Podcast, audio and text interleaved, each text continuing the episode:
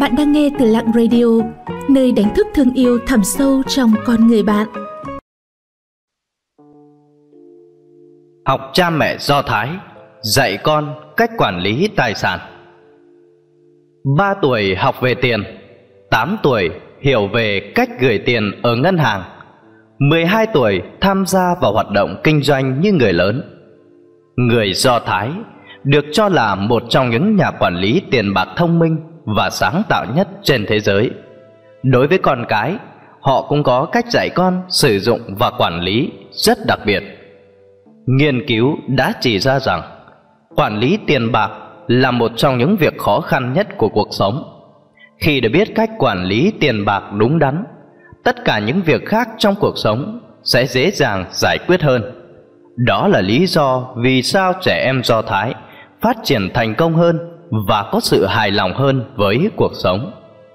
Người Do Thái chỉ chiếm 0,2% dân số, nhưng số người Do Thái giành được giải Nobel chiếm tới 20% tổng số giải thưởng toàn thế giới. Người Do Thái đã có những đóng góp lớn cho thành tựu của nhân loại và những bài học của họ luôn đáng để chúng ta học hỏi.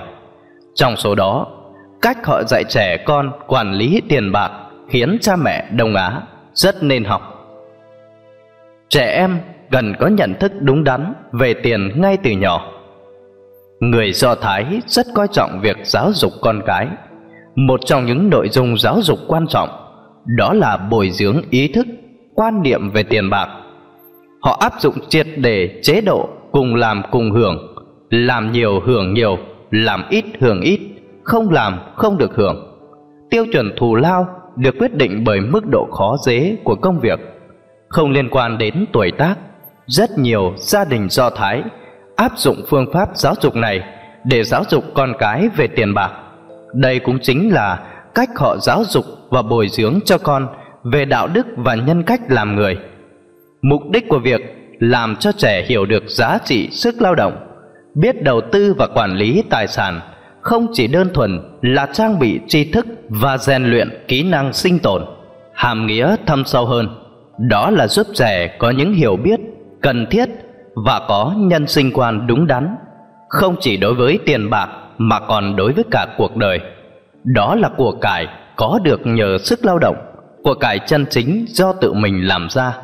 Làm nhiều được nhiều, làm ít được ít, không làm không được, không tham lam phần của người khác, không sống ỷ lại vào người khác, ỷ lại và lợi dụng vào quyền lực nào đó mà kiếm lợi riêng.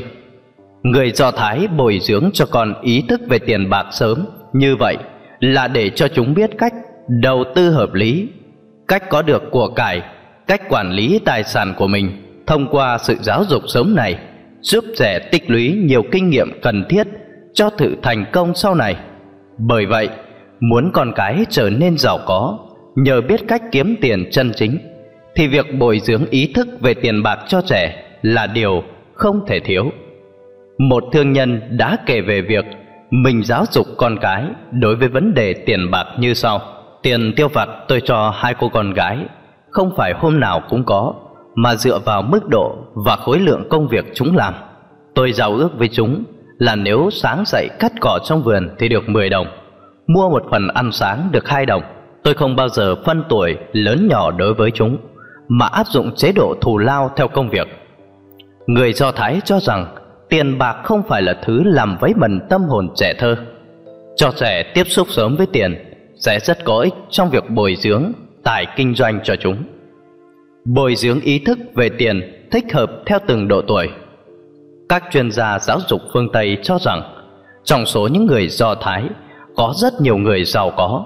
Đó không chỉ là sự nỗ lực và phấn đấu của bản thân họ, mà còn do từ nhỏ họ đã được bồi dưỡng ý thức về tiền bạc.